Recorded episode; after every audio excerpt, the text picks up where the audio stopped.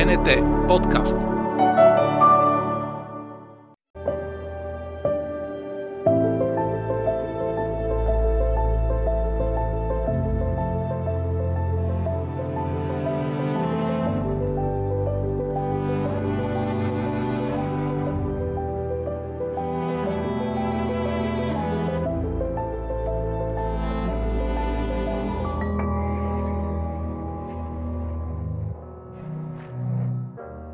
Здравейте, аз съм Симона Кръстева и това е Арт Детектив. Днес гостуваме на Елиза Попова, един от най-известните гримьори в България. Тя ще ни разкаже малко повече за трендовете в грима и нейната лична история. След това отиваме на арт-разходка в квадрат 500, където ще се запознаем с творчеството на Петър Дочев.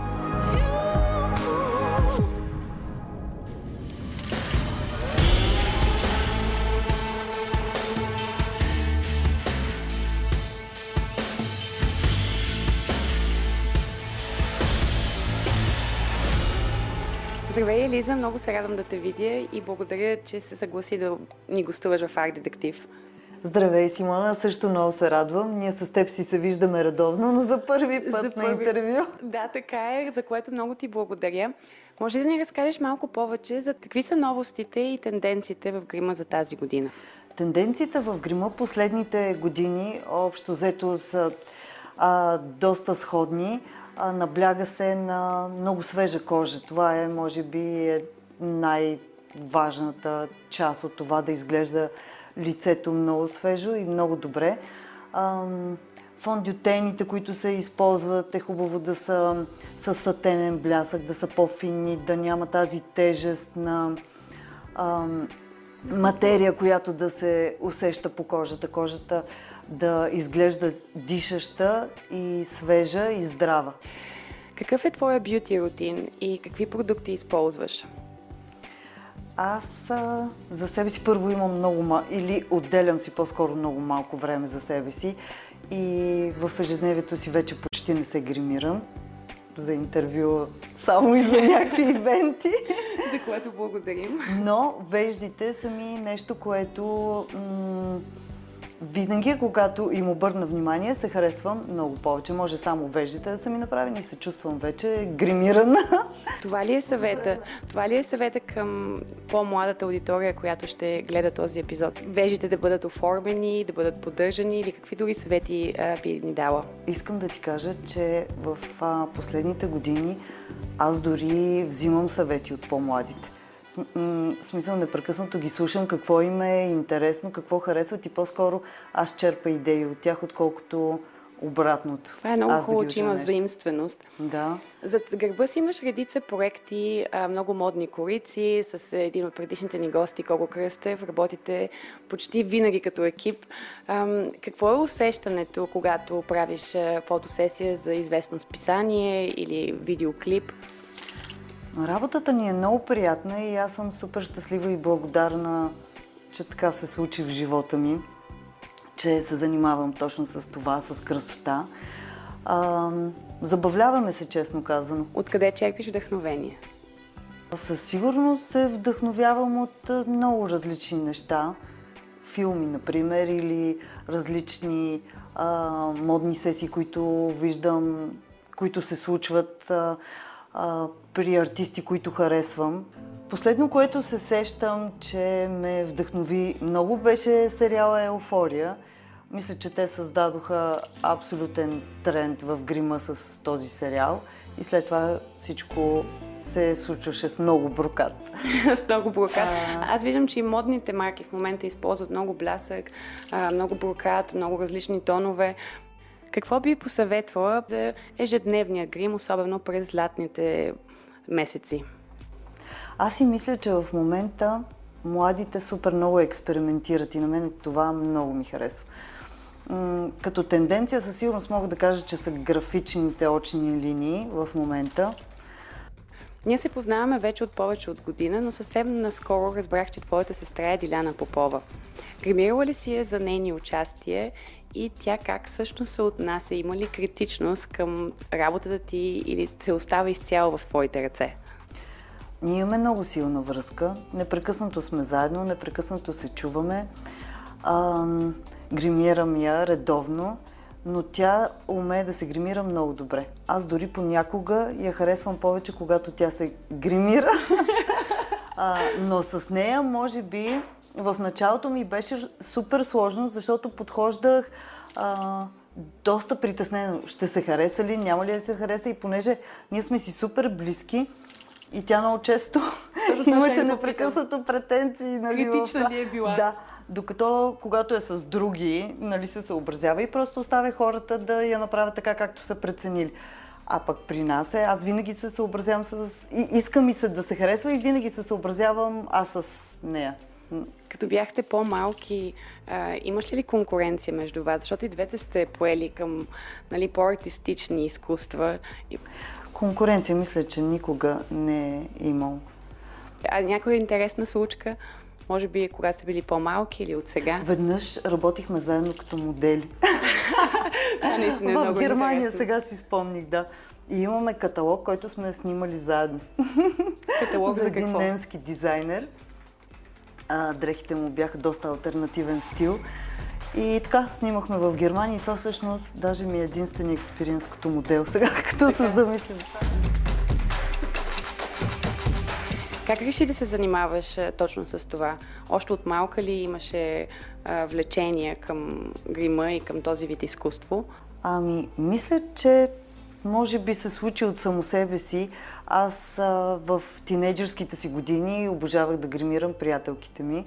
И, а, мисля, че дори не знаех, че съществува такава професия тогава, като гримьор. И най-интересната част от вечерта всъщност ми беше, когато гримирах приятелките си. Кой е твоя любим дизайнер? Не, мисля, че конкретно любим дизайнер, не, не мисля, че имам. Непрекъснато гледам всякакви неща, които излизат. Много от тях ми харесват. Опитвам се да, да следя всяко ново нещо и, и да се опитвам да, и се опитвам да го разбирам, да, да намирам, а, да виждам фантазията на... Интересно ми е да следя фантазията на хората, така да кажем. Даже напоследък си мислех точно за това.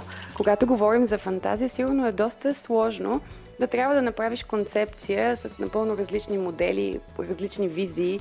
А, твоята работа е да ги преобразиш. Понякога затруднява ли си се с а, някакъв такъв случай? Мисля, че не. Аз имам доста добра фантазия. така си мисля поне. Много лесно ми се получава. Бъдеш проект, който искаш да реализираш и все още не си успяла. Не мисля, че имам нещо за конкретно, за което си мечтая. На мен всеки ден ми е ново предизвикателство. Непрекъснато се срещам с различни хора, изпълняваме различни проекти. Абсолютно всеки ден ми е интересен и нов. Идват абитуренски балове. Какво ще посъветваш дамите? да не прекаляват с кича. Особено тук при нас. Много рядко като че ли виждам по-стилни момичета и, и нежни. Иска ми се момичетата да могат да запазят а, нежността. Все по-рядко срещам нежни момичета. Ти си много нежно момиче. Между другото, да, имаш нежност. Много рядко се среща, според мен, вече нежност. Благодаря ти за комплимента и че беше наш гост и ще се радвам отново да ни гостуваш.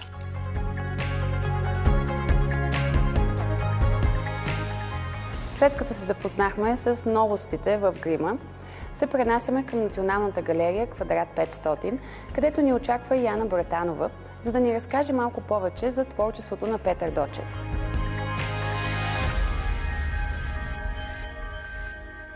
Днес в Art Detective се намираме в Националната галерия, в зала 28, пред творчеството на Петър Дочев. Той учи живопис и дълги години работи като художник за кремиковци. Творчеството е на работническа тема и индустриални пейзажи. През годините организира повечето от 30 изложби и сменя драстично стила си на рисуване. Някои от картините му се намират в Националната галерия. Може да ни разкажеш малко повече за творчеството и картините, които се намират в зала 28 на Националната галерия?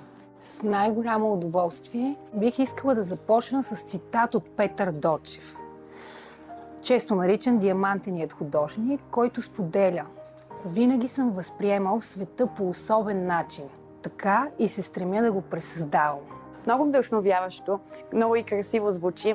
Разкажи ни малко повече за неговата биография. Петър Дочев е роден през 1934 година в село Лесидрен, област Ловеч.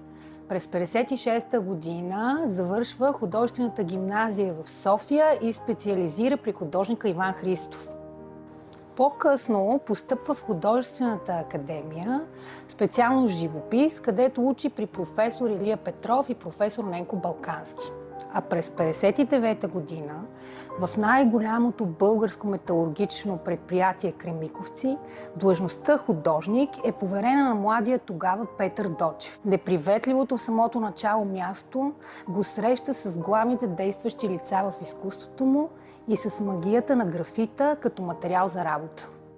Как се различава неговото творчество, докато той работи като художник към Кремиков си и какви са отличителните, разбира се, нюанси в този негов период? Изкуството на Петър Доче впечатлява с уникалността си. През 60-те години той започва да твори в жанра на екстериорния портрет в Кремиковци, където създава внушителни монументални портрети на работници, които рисува на тяхна територия на работната площадка. За обикалящият ги пейзаж и изчистен фон само подчертават изразителността им. Блестящ пример за такъв портрет е картината Монтажник от 1976 година в колекцията на Националната галерия. А през коя година навлиза индустриалният пейзаж в неговото творчество? В началото на 70-те Петър Дочев насочва вниманието си към индустриалния пейзаж, който се превръща в основна тема в изкуството му. Тогава настъпва и промяната в стила на художника. Картините му придобиват различна структура, постигната с нови средства и материали, често изключващи работата с четка, за да може да се постигне а, облик на творбата, наподобяващ на машинно произведение – Палитрата става все по-монохромна и пестелива, образите изчезват и живописта на Петър Дочев навлиза в сферата на абстрактното изкуство. Чувала съм, че го нарича диамантения художник. Каква е причината? Може ли да ни разкажеш историята за това име?